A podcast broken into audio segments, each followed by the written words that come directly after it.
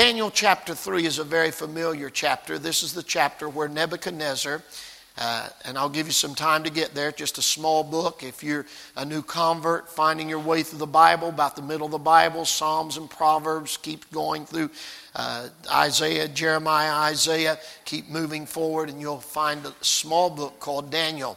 It is a book of end time prophecy, but also a book of history as well. And I'm looking at it in a historical context today. Uh, that I want to share just a few things with you. Probably, if you have been in church for very many years, you have heard in Sunday school or in sermons or even in song the account of Shadrach, Meshach, and Abednego. This is the chapter that deals with that. Nebuchadnezzar has made a great image. Recently, I preached on that image about uh, how you know if you've got the wrong God because they could measure his God. You can't measure our God. And they could move their God. You can't move our God. Amen. And here they were with a God that they, they, they were serving, a false God. And uh, he, he makes this decree, and that's really the first point of the message is the decree. He makes this decree that when all of these musical instruments start to play, everyone is to bow down to this golden image, this great image that he has constructed and worship that image. So that's what leads us to the account of these three individuals. these three individuals have been blessed to rise to a place of prominence in his kingdom, and not because they were merely Jewish, but because in the previous chapter we know Nebuchadnezzar had a dream.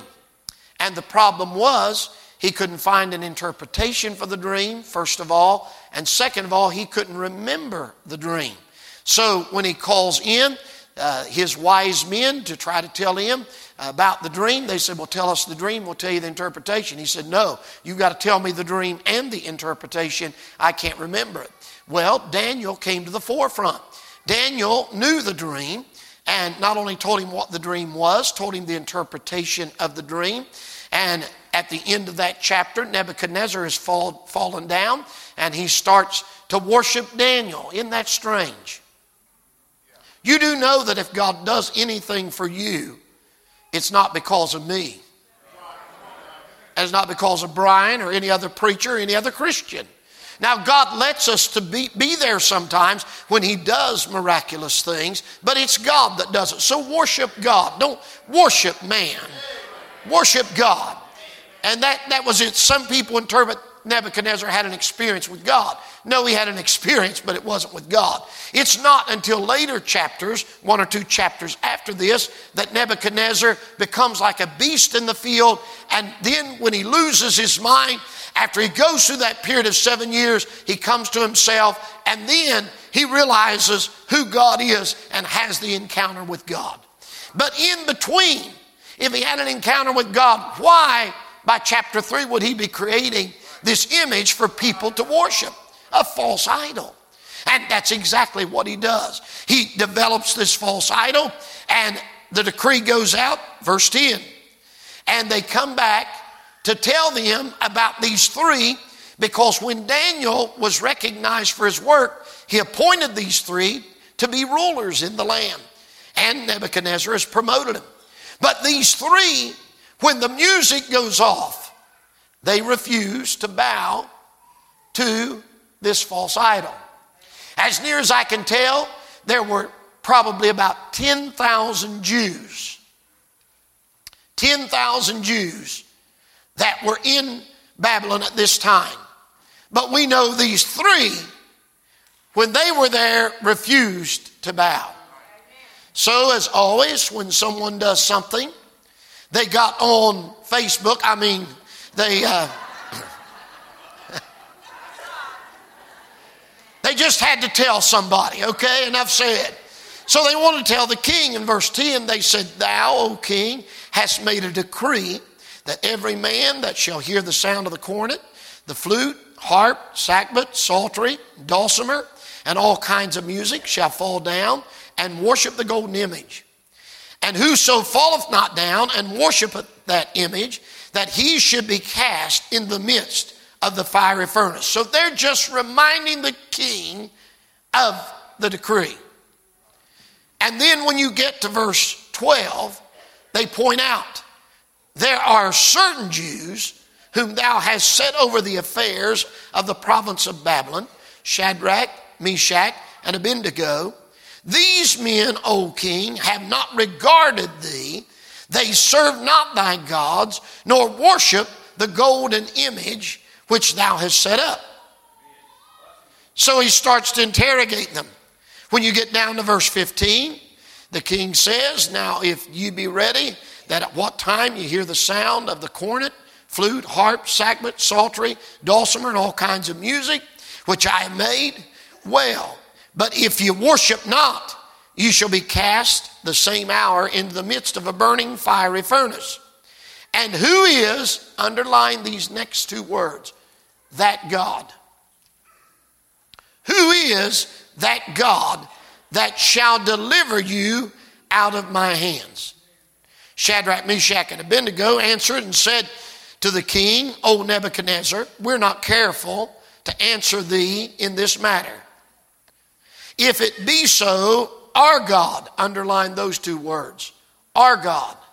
First that God, then our God, whom we serve is able to deliver us from the burning fiery furnace, and he will deliver us out of thine hand, O king.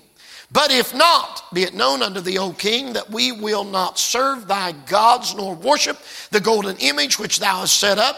Then Nebuchadnezzar was full of fury, and the form of his visage was changed against Shadrach, Meshach, and Abednego. Therefore he spake and commanded that they should heat the furnace one seven times more than it was wont to be heated. Well, you know the account. They throw them in. The men, the fire was so hot that the men that threw them in died when they cast them in. But by the time you get to verse 26, then Nebuchadnezzar came near to the mouth of the burning fiery furnace and spake and said, Shadrach, Meshach, and Abednego, ye servants of the Most High God, come forth and come hither. Then Shadrach, Meshach, and Abednego came forth from of the midst of the fire and the princes and governors and captains and the king's counselors, being gathered together, saw these men, upon whose bodies the fire had no power, nor was a hair of their head singed, neither were their coats changed, nor the smell of the fire as it had passed on them. Let's look at this real quick. I mentioned the decree. The decree went out but by the time you get down uh, to verse 12, we read about the disobedience. There's some things that God's children just cannot go along with. Now, the reason that I'm preaching this to you today is because there will be decrees that will come prior to the coming of the Lord Jesus Christ. And then, especially if you're lost, you need to hear what I'm saying. There will be a great decree that will come after the church is raptured out. See, there's coming a time when the Lord's going to come back to this earth. First, He comes and meets the church and the dead in Christ in the air. And we rise to meet the Lord. That's known as the rapture. But during that time, after that period of time on this earth, there'll be a seven year tribulation period. And in that seven year tribulation period, there will be a lot of decrees set forth. One decree will be if you want to buy or sell, you must have the mark of the beast. And those that do not have the mark of the beast can't buy, can't sell. You either accept the decree or you disobey the decree. So, first I see the decree Second, I see the disobedience. Now you say, Preacher, I'm lost and I'm really not sure about all the other, and I'm, I'm not a Christian, but why would that relate to me? Because right now you don't mean to, but you're doing everything the devil's telling you to do. And really, when you get saved, what you do is you disobey the devil. You say, I'm tired of you running my life. I'm tired of you telling me what to do. I'm tired of following your direction. I'm tired of following your commands. I'm going to serve the true and the living God because the devil's done nothing good for me. The world's done nothing good for me. All I find is trouble and trials and persecution and heartache, and I need help that the world can't give me, so I'm going to turn to God. The decree, the disobedience isn't it a sad day that we're living in that churches, I don't know if you follow the news much or not, the church that we prayed for so much in California was fined $1.2 million. The court fined them $1.2 million because they continued to meet during COVID.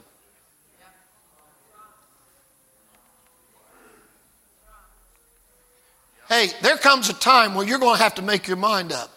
Is it God or the government? Is it good or evil?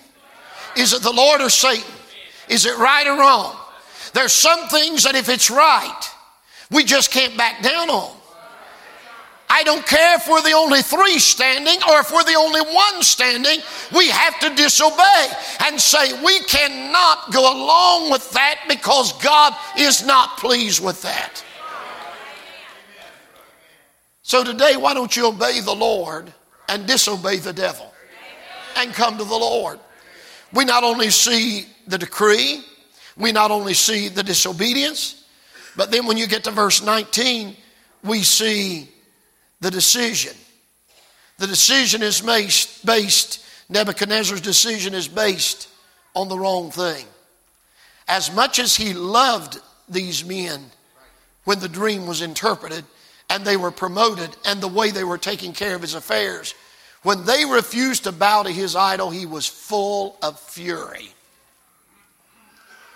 Have you ever seen someone get so mad that their face changes? I mean, it's one thing when they're mad, but when they get that look on their face, you know they're really mad. He was that angry. You know why? He felt like they were betraying him, but he couldn't understand. It wasn't that they wanted to betray him, they could not betray the God that they loved and served. So they refused because they could not betray the Lord. And if they betrayed the Lord, then God wouldn't be pleased with them.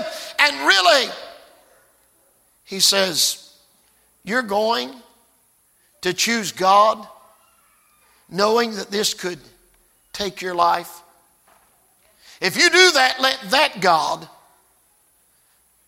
deliver you from all this. Well, that's exactly what they got was deliverance. They said, King, we're not careful to hear, hear you on this matter. You know what they were saying? We don't even have to pray about this. We're not going to take any care in it whatsoever. We're going to answer you just like that. Throw us in because we're not going to bow. We don't have to fast about it. We don't have to pray about it. It's right. God says that it's right. We're doing the right thing. We've got to do the right thing. We've got to please God. If we don't please any man in this world, we've got to please God. And so they make their mind up that they're going to step out by faith. Now that's where we where when it comes to deliverance, I think sometimes we get a little confused. Sometimes we we think that faith is the absence of doubt. But you know, that's not so all the time. You remember, you remember the one that came to the Lord and he said, I believe, Lord, help mine unbelief. Here they said, God is able to deliver us. But then those three key words, but if not, in other words, they said, We're trusting God no matter what we go through, because the truth of the matter is, the outcome is going to be the same at the end of our journey, whether it's by fire or whether it's of natural causes. We're going to meet God, and we want God to be pleased with us in our life, so we want deliverance. Is there anyone here today that maybe you're in a situation that you feel like it's out of your hands? And you feel like that it's too big for you? And you feel like that there's no way to get out of it? And that this is such a large large thing that's weighing on your heart and mind, and you're trying everything you can to take care of it, but it's not working, and the more you try, the worse it gets, can I tell you, there is a God that delivers? Now, sometimes doubt will try to creep in, but they still have the positive to say, if doubt creeps in, I'm still serving God and God will still bless me for that. The deliverance. He gave the deliverance to them. When they when they had given deliverance to them, they come out, they get in the fire, they send them in, their garments on, their hat on, but they bind them. Isn't that a silly thing? Why would you bind somebody that you're throwing them into a fire? But they bound them. I suppose maybe they thought they would fight them, but they cast them into the fire. Do you know what the fire did? The only thing the fire did, it just burned off what bound them. When Nebuchadnezzar comes, he looks into the fiery furnace and he said, Did we not cast three men in? But I see a fourth that is likened unto the Son of God. They're loose and they're walking around. I love, I love to see the fire burn the things off that bind us. The fiery trials that come, they're not going to kill you. They're not going to do you in, but I tell you what it will do. It will make you loose in the Lord and free in the Lord. And you'll be able to walk around in God's presence and power. Is there anyone here in the church reflecting in your mind. I know we've got so many new people, but some of the older ones will remember him, Forrest Sexton. You remember Forrest? Yeah. Several hands going up. When I was studying about this last night again and early this morning, Forrest came to mind. And God called Forrest to preach the last few years of his life, just a short period of time before he died. God allowed him to preach. And uh, Forrest had had a life of bondage to sin. Bondage is bondage. I don't care if it's alcohol, drugs, lying, fame, greed. It's bondage. Bondage is bondage. But the Lord, I remember, how many of you remember when the Lord saved him? Man, I remember when the Lord saved him. It was great. It was great to see what God did in his life. But Forrest, even though he was free, he'd come and he'd sit in the service. You'd seldom hear from him, you'd seldom hear him say a word. They diagnosed him with this disease that they had no healing for. And they were going to give his diagnosis and prognosis.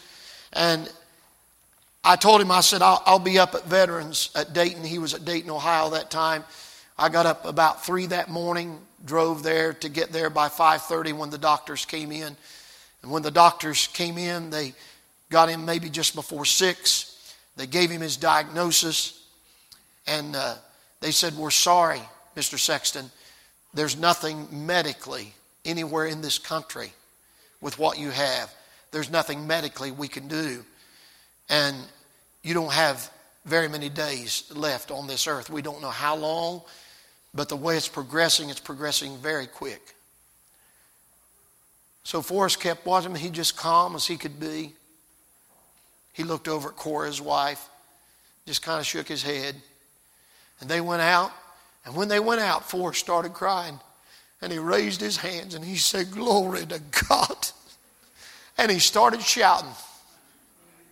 I thought, my soul, I've preached myself blue and I couldn't get you to say amen. Now a doctor tells you you're dying and you're shouting. I didn't say it, I thought it. He looked at me and he said, Isn't that something? I've never shouted before till I found out I'm going to get to see Jesus pretty soon. Deliverance. God gives deliverance over every situation. Deliverance comes. If I said John Gibson Paton, probably most people in here wouldn't know much about John Gibson Paton. But when you go home, you'll probably do some research on it. To me, he was one of the most remarkable missionaries in church history. It was in the mid 1800s that he went to serve the Lord. And uh, he went, uh, went to the islands where that they were known for cannibalism.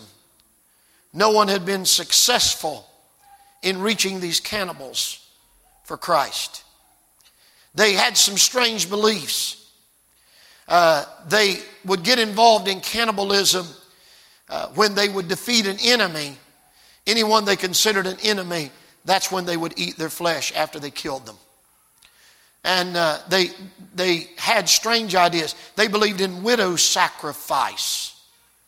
In other words, when a man died, they would sacrifice his widow so that she could go to the other world to serve him on the other side. Aren't you glad you don't live there? Isn't that horrible? They'd offer up children in sacrifice. They were heathens, they were cannibals. When he got there, they started to work, and it was a matter of sincere prayer. His wife went with him. They built a little house. When he first got there, there was an outbreak of measles, and God was using him. The ones that would take the medication that he had were getting better, the others were dying. So he had respect of just a few because God always puts people at the right place at the right time. So there he is. His wife is pregnant. She delivers just a few months after they've arrived. After that, she delivers, 19 days later, she has now come down with a fever and she dies. Less than 17 days later, the newborn baby dies. He buried his wife and his baby by the little house that he had built amongst a tribe of cannibals. Now, this is almost unbelievable to me, but you check out the history and it's documented.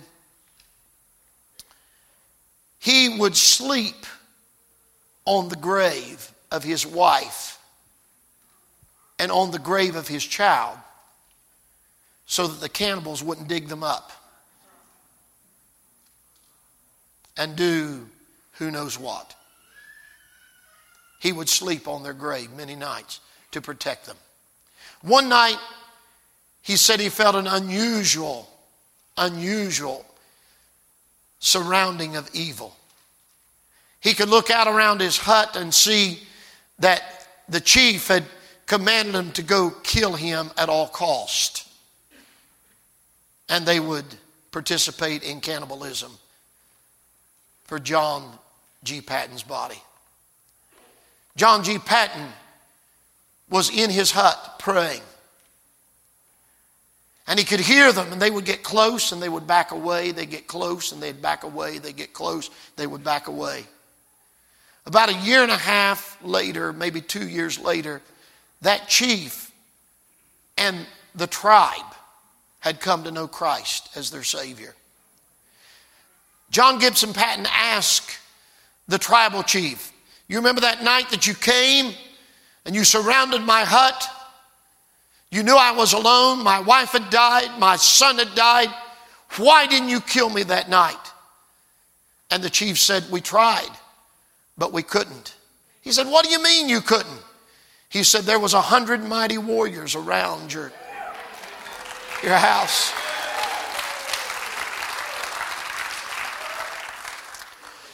Charles Darwin, responsible for atheism, had visited that same island 34 years before John Paton had ever gone. And when he visited the island, he wrote that there was such heathenism that, for lack of a better word, they are hopeful to the society of the world. Later, he went back, 34 years later, and he agreed with this statement. When John G. Paton arrived on this island, there were no Christians and all cannibals. When John G. Paton died, there were all Christians and no cannibals.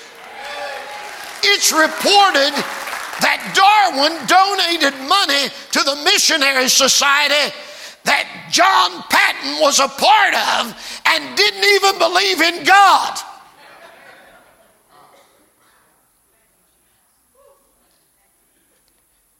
You're here today and you've got something too big for you. Well, get the order right. Brian, get ready to sing, if you will. Here's the order.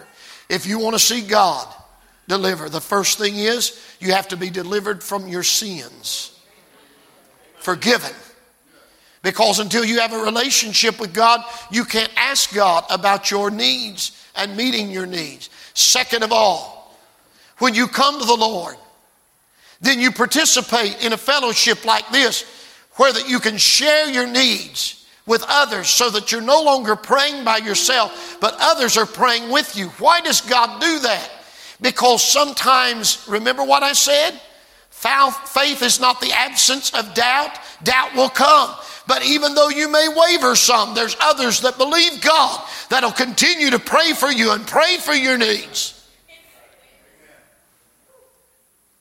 Do you know what they said at the end of this? Oh, by the way, Nebuchadnezzar, that God is our God.